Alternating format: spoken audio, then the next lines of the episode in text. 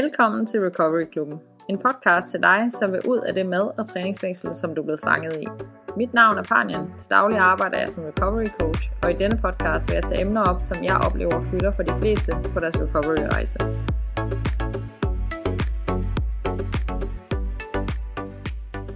Velkommen tilbage. Det er ved at være et par måneder siden sidst, en lille personlig opdatering, det er, at jeg har, øh, min mand og jeg har købt hus, og vi er flyttet tilbage til Jylland, og det har simpelthen gjort, at al min tid mellem mine klienter har været optaget af at komme på plads og få styr på alle de ting, øh, der var forbundet med flytning, og at lande i et nyt hus og lige pludselig have et hus. Det har været så lidt overvældende, men nu har jeg endelig mit eget lille kontor igen, så jeg kan sidde herinde og få optaget noget til jer. I dag der vil jeg gerne tale om, hvorfor det er så vigtigt, at du får skabt et stærkt madfundament i din recovery, og faktisk får gjort det relativt tidligt i din recovery. Jeg kommer til at tale om, hvad det egentlig vil sige at have et godt madfundament, og hvorfor det er så vigtigt, hvad der er typiske tegn på, at du nok har behov for at kigge på det, og hvad du skal have fokus på i den proces. Og lyt med helt til enden, hvis du vil være klædt ordentligt på. Du har en hel masse at gå med på den anden side af den her podcast. Der er jo mange, der spørger mig, hvor skal jeg starte? Hvis man skal starte et sted i sin recovery, så vil jeg sige, start her. Fokuser på at få etableret et ordentligt og stærkt madfundament. Der er flere grunde til, at mad er vigtigt at have fokus på i din recovery. Hvis du i årvis har kæmpet med dit forhold til mad, underspisning, overspisning, måske opkast, overtræning eller anden form for kompensering, lige meget hvad årsagen er til, at det startede, så er du nødt til på et eller andet tidspunkt at forholde dig til den del med maden helt konkret. I mine øjne er det meget misforstået, når vi taler om, at spiseforstyrrelser ikke handler om mad, men overfokuserer på, at det er en psykisk sygdom. Det ene, det udelukker ikke det andet, men det kommer mange til. Spiseforstyrrelser, og jeg tror også psykisk sygdom generelt til en vis grad, altid befinder sig på et kontinuum. Det er ikke sort-hvidt, og det er meget mere en glidende overgang. Så du kan gå fra at have et meget uforstyrret forhold til mad og krop, til at måden du tænker og føler og opfører dig omkring mad og krop, bliver mere og mere forstyrret, og dermed også begynder at stå mere og mere i vejen for at leve et normalt liv. Det befinder sig på et spektrum, og det er noget, som har rigtig meget at gøre med mad også. Hvornår noget er forstyrret, og hvornår noget er normalt, det er jo i sidste ende individuelt. Men hvis noget fylder uforholdsvis mæssigt meget i forhold til alt muligt andet i dit liv, når det på en eller anden måde hele tiden bliver sådan blandet ind i alt andet i dit liv, eller står i vejen for andre ting, der er vigtige for dig, så er det nok i virkeligheden blevet forstyrret. Og jeg slår også lige ordet forstyrret op i den store danske, bare for at se, hvordan de beskriver det. Og det er egentlig meget simpelt når noget er fysisk eller psykisk ude af balance. Selvfølgelig så kan der være perioder i et menneskes liv, hvor noget det fylder uforholdsvis meget af mange andre grunde, som er mere eller mindre frivillige. For eksempel når man får børn, eller man starter et nyt arbejde, eller man starter som selvstændig, eller man skal op til konkurrencer, hvis man er atlet.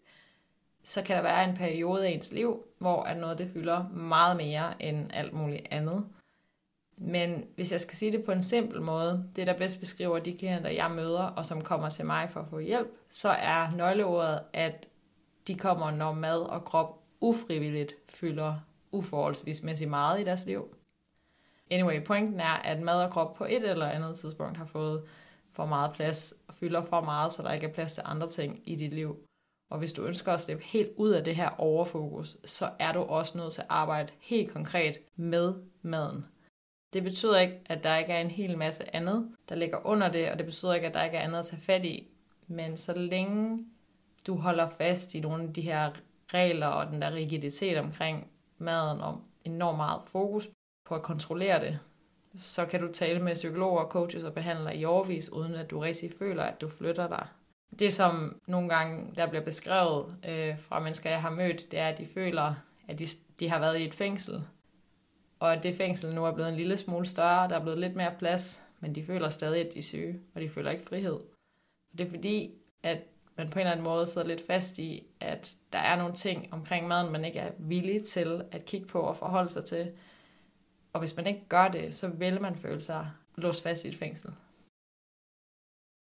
For mig så er der særligt to grunde til, at det er så vigtigt, at du starter med at fokusere på at etablere det her ordentlige madfundament i din recovery. For det ikke at gøre det er for mig som at prøve at blive siddende i en brændende bygning, mens du prøver at forstå, hvorfor det brænder, og hvordan du kan forebygge, at det sker igen.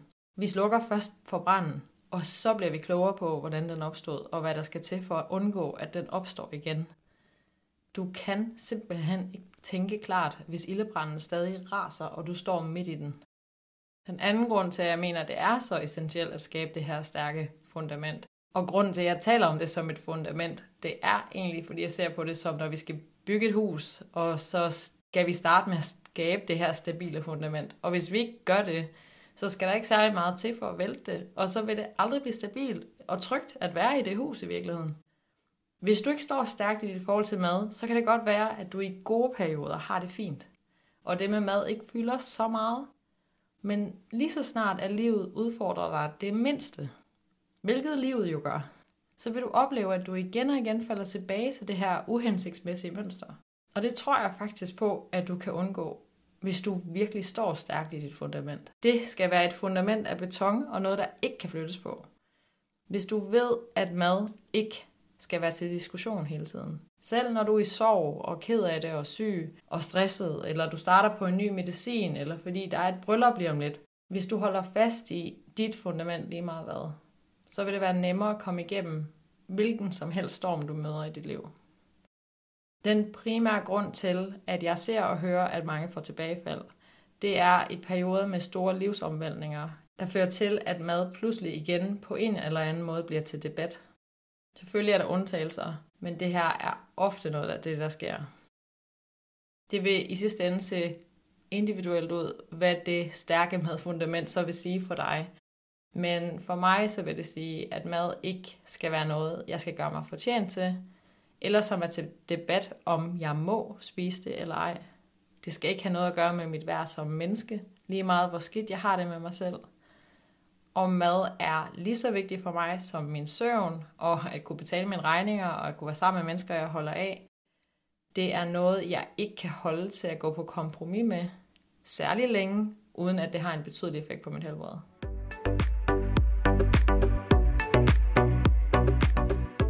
Så lad os først tale om de her typiske tegn.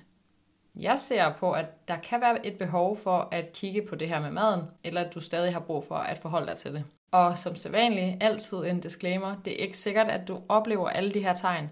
Og det er heller ikke sikkert, at bare fordi nogen har den her form for adfærd, at de har et forstyrret forhold til mad. Men der er tit en sammenhæng. Nogle typiske tegn på, at du måske endnu ikke har fået etableret et stærkt madfundament, det kan være, at du går i panik eller forsøger at undgå en ikke forudset madsituation eller madvare. Altså at hvis du ikke i forvejen havde forberedt dig på, at der var nogen, der serverede faste lavnsboller eller kage på arbejdet, eller hvis at der var nogen, der havde puttet fløde i din mad, eller hvad det nu kan være, at du så kan mærke, at du går i panik over det. Der kan være grund til, at man går i panik som ikke har noget at gøre med en spiseforstyrrelse, men hvis det handler om, at du føler dig utryg, eller du føler, at du bryder en regel, eller du føler dig utilpas, hvis du spiser noget af det, du ikke plejer at gøre, så kan det være, så er det tit en indikation på, at der er noget. Der er også forskellige grader af det. Det er vigtigt at huske på, at det ikke altid er et tegn. Hvis du for eksempel er mere neurodivergent, øh, for eksempel autister eller personer med ADHD, de kan have et behov for at spise i perioder måske meget det samme. Eller at generelt at være begrænset, fordi de søger mere genkendelighed og strukturer. Der er noget med teksturer på mad og så videre, så der kan være nogle grunde til, at man spiser øh, nogle ting og undgår andre ting. Men sådan overall, så ved du godt selv, hvorfor det er, du går i panik. Og hvis det handler om, at du er bange for, at du tager på, og du er bange for at miste kontrol, og du er bange for, hvad det vil gøre ved din krop, så kan det godt være et tegn. Andre tegn kan også være, at du fixerer enormt meget på for meget volumen ud af din mad, og at du er meget bange for, at en mindre volumen ikke vil gøre dig mæt. Det vil sige, at de fleste, jeg møder, de fokuserer ekstremt meget på at simpelthen fysisk at få mad til at fylde så meget som muligt. Det, som jeg tit ser med mine klienter, det er at have et ekstremt fokus på at spise rigtig mange grøntsager, at lave sådan noget protein, fluff og putte protein i alting, at få de her sukkerfrie produkter og drikke rigtig meget vand. Alt det her, der sådan er med til at øge volumen. Og de har tit den overbevisning, at de simpelthen ikke vil blive mætte, hvis at de fik noget mad, der var mere næringstæt. Et andet tegn er, at du hele tiden udskyder dine måltider hele dagen og prøver at spise hvert måltid så sent som muligt. Det her der har jeg talt rigtig meget om i episode 15, hvor jeg taler om morgenmad, hvorfor det er så svært og hvorfor det er så vigtigt. Det langt de fleste de gør, det er, at de prøver hele tiden at trække morgenmaden til så sent som muligt, og det næste måltid til så sent som muligt. Og så er det som om, der kun er tryghed i at spise om eftermiddagen om aftenen, eller måske om aftenen og sen aften. Fordi at, at de er bange for at begynde at spise for tidligt, og så begynde at blive sulten for tidligt på dagen. Det kan også være, at du mellem måltider hele tiden går og tænker på mad og dit næste måltid, og at du hele tiden vurderer, om noget mad er det værd. Det har jeg talt mere om i episode 5, hvor jeg snakker om det her med frygten for at spilde kalorier. Det kan også være et tydeligt tegn på, at du stadig ikke har fået skabt et fundament, som er holdbart. Andre tegn er, at du konstant er bange for at spise for meget, eller at du konstant er bange for at blive sulten. At du går i panik, hvis du en dag er mere sulten, end du plejer at være, og du ikke bliver mæt af den samme mængde af mad, som du plejer at spise. At du føler, at du er sådan en, der skal have meget selvdisciplin og selvkontrol omkring mad. Det kan også være, hvis mad er meget betinget af dit aktivitetsniveau, eller på anden måde føler, at du skal gøre dig fortjent til at spise. Eller at mad og måltider føles helt kaotiske. Eller stik modsat, at du slet ikke kan afvige fra en meget rigid struktur. Der er selvfølgelig mange flere tegn på, at du meget muligt har behov for at arbejde med det her madfundament, men det er i hvert fald noget af det, der ofte går igen hos mine klienter, og jeg har ikke talt om det så meget i dag, men der er også mange fysiske tegn på kroppen, på at du måske ikke får nok, og det er også et element af det her. Jeg har skrevet om det blandt andet i min e-bog, og den har jeg linket til i min episodebeskrivelse, så den kan du finde der, hvor der er 10 typiske fysiske tegn på, at du ikke får nok mad. Okay, så hvis du stadig holder ud og lytter med, så er det måske fordi, du kan genkende nogle af de her tegn, og der er noget af det, du tænker, du måske har brug for at arbejde med. Så hvis du så skal starte med at fokusere på det her madfundament, hvor og hvordan skal man starte? Jeg har prøvet at dele det lidt op i to dele. Så der er del 1, dit første fokus, og del 2, det du skal fokusere på dernæst. Det hele er vigtigt, men vi har lidt en tendens til at synes, at vi skal gøre det hele på én gang. Start med at fokusere på del 1, og når du har fået styr på det, og når du føler, at der er sådan rimelig meget ro omkring det, så kan du tage del 2. Så del 1, det er spis regelmæssigt, spis tilstrækkeligt og spis tidligt. Spis regelmæssigt, det har jeg snakket om før, men det har jeg sikkert med det hele. Men at spise regelmæssigt betyder egentlig, at du i løbet af dagen spiser sådan, har en rytme omkring, at du spiser efter et vis antal timer, og du fordeler det ud igennem dagen. Det vil sige, at du ikke kun spiser for eksempel eftermiddag og aften, og nærmest undgår at spise hele formiddagen og dagen. Det vil også sige, at du ikke, der ikke går 8-10 timer mellem dine måltider. Regelmæssigt, det er, at der ikke går for mange timer, måske 3-4 timer mellem dine måltider. Det er vigtigt, fordi du er nødt til at vise din krop, at der er ro på, og at der kommer mad igen. Det kan vi se har en effekt på vores nervesystem, og det har en effekt på vores mentale overskud, når vi får mad regelmæssigt i løbet af dagen. Det skaber den her ro omkring måltider, og lidt mindre kaos, mindre frygt for at blive sulten. Det kan se ud på mange forskellige måder. Typisk er det det her med, at man spiser noget morgenmad, og så får man måske et mellemmåltid, så spiser man frokost. Så får man måske et mellemmåltid, så spiser man aftensmad. Så får man måske et mellemmåltid. Og der kan være forskel på størrelsen af de her ting. At du sørger for at spise i løbet af dagen regelmæssigt. Det at spise tilstrækkeligt og spise nok, det er det spørgsmål, jeg oftest får omkring det her. Hvordan ved jeg, at jeg får nok? Og det, det de fleste mener med det er, hvordan sikrer jeg mig, at jeg ikke får for meget? Og jeg vil mene, at det vigtigste er, at du får nok. Og at hvis du får for meget, så går det nok lige nu. Så typiske tegn på, at du ikke får nok, lad os starte der, det er, hvis du inden for en time måske efter du har spist et måltid, allerede kan mærke, eller under en time, kan mærke subtile tegn på sult igen. Altså at du enten begynder at tænke på mad igen, eller du begynder at planlægge lidt mad igen, eller du går sådan lidt og har lidt uro og åbner lidt i skabe og lover at prøve at finde ud af, om der er noget, du kunne spise. Hvis du mærker det allerede under en time, efter du har spist, så har du ikke fået nok til det måltid. Jeg plejer så at sige til mine klienter, hvis du er i tvivl om det er nok, så er det det sjældent. Og igen, det her det er ikke en regel, det er retningslinjer. Det skal ikke være rigidt, men det er måder, du kan prøve at tænke omkring det her i starten, når alting føles enormt kaotisk. Noget andet, som kan være en fin måde at gribe det an på, især her i starten, det er at have sådan lidt en ramme omkring dine måltider, så at du kigger på dine tallerkener og egentlig sikrer dig, at du får et stivelsesholdigt kulhydrat i hvert måltid. Det kan være kartofler, pasta, ris, brød eller, eller lignende. Og at du får noget fedt.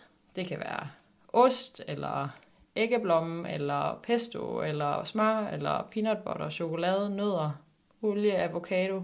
Og så om du får noget protein, viden fra, æg, fra et æg, fisk, fjerkræ eller vegetabilske proteinkilder, bælfrugter osv. Så grundlæggende kig på din tallerken har jeg alle tre elementer i mit måltid, fordi det sikrer dig oftere, at du får nok. Så er der det her med at spise tidligt. Jeg vil ikke gå alt for meget ned i det, men lyt til episode 15. Der gennemgår jeg, hvorfor det er så vigtigt, og hvorfor det kan være så afgørende at få flyttet dit måltidsmønster til tidligere på dagen i din recovery.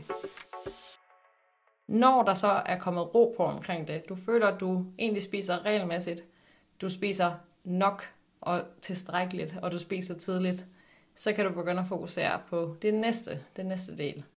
Det første, det er at spise mere varieret, spis nydelsesfuldt og lækkert, spis socialt. Spis mere varieret.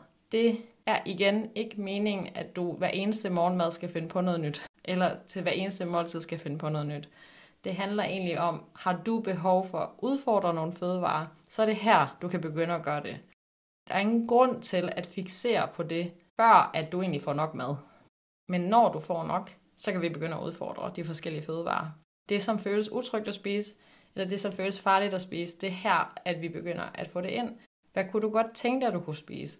Hvad synes du er frustrerende, at du egentlig ikke kan være en del af ved, ved måltider? Hvad er det, du savner at spise? Hvad er det, du er træt af, at du ikke kan spise? Generelt så kan jeg også bare se, at de fleste, som har et meget rigidt forhold til mad, de har en tendens til at spise nærmest det helt samme til hver eneste måltid. Og det kan gøre det rigtig svært, hvis du er i en eller anden situation, øh, eksempelvis hvis du er i sommerhus, og du øh, får serveret boller i stedet for den yoghurt, du plejer at spise, så kan man ikke være med. Så det, det er vigtigt at begynde at udfordre det stille og roligt.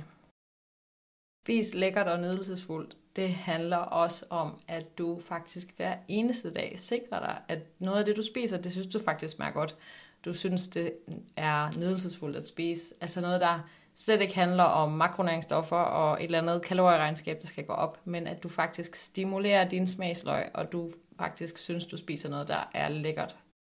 Det er klart, at det kan være rigtig svært at navigere i, hvad der føles lækkert at spise, hvis man er bange for en masse fødevarer. Det er derfor, at det kan være en god idé at udfordre fødevarer, og dernæst begynde at fokusere på at få implementeret regelmæssigt noget af det, man faktisk synes er lækkert og nydelsesfuldt.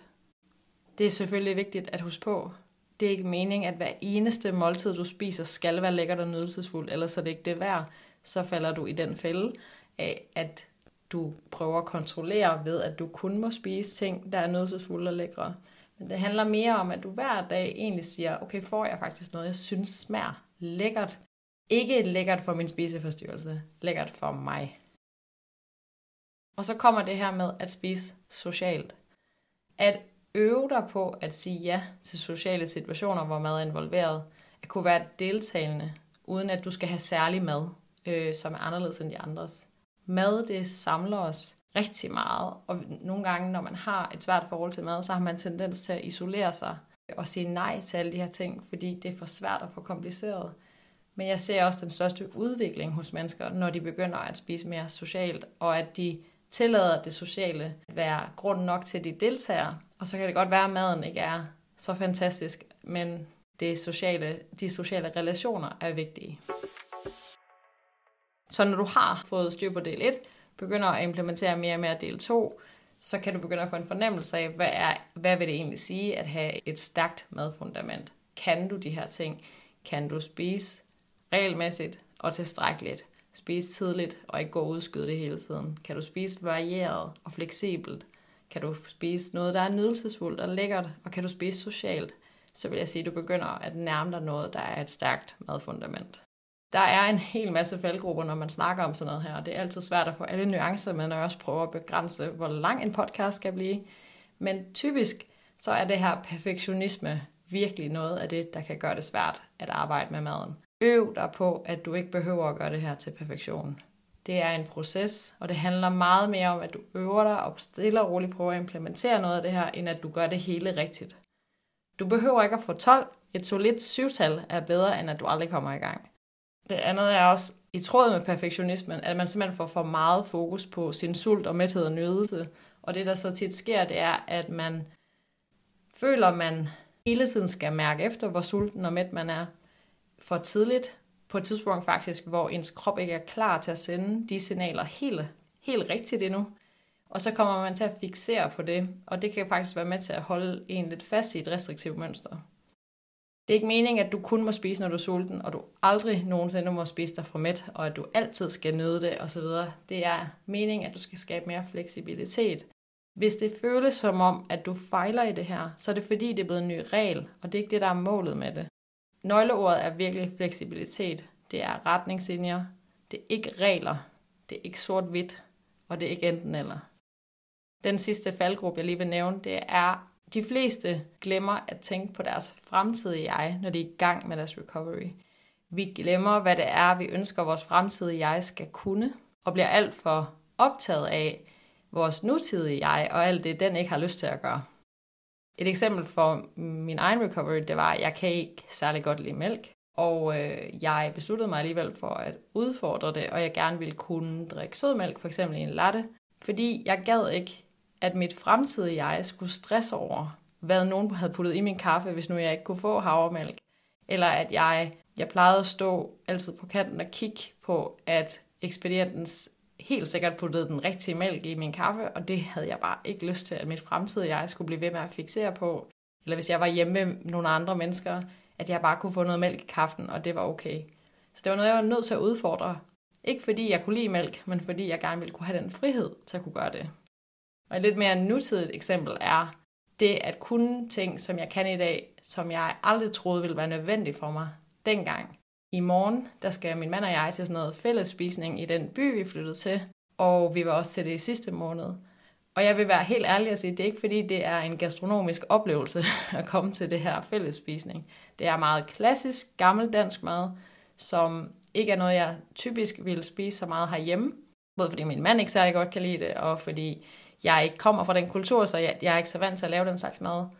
Men når vi er der, og vi har deltaget til det, så er jeg fuldstændig ligeglad med den mad. Jeg er der ikke på grund af maden. Jeg er der for at være social. Jeg er der for at lære nye mennesker at kende. Og jeg er der for at være deltagende i noget, der er meget større end mig selv. Og det betyder enormt meget for mig i dag, at jeg kan de ting, uden at jeg skal tænke over det, eller uden at jeg skal føle, at jeg skal sidde og holde mig tilbage og ikke spise maden og undgå at få desserten osv. Jeg kan spise det, og det er sekundært, fordi det, der i virkeligheden er vigtigt for mig, det er at kunne være nærværende og være sammen med de her mennesker. Så gør det her for dit fremtidige jeg, og giv den, dit fremtidige jeg muligheden for at få fuld frihed og fleksibilitet. Og det er derfor, du skal arbejde hårdt på det i dag. Det kan godt være, at du ikke kan se vigtigheden i det lige nu, fordi du ikke har haft alle de ting i dit liv i så lang tid. Men det kan være, at dit fremtidige jeg gerne vil have det.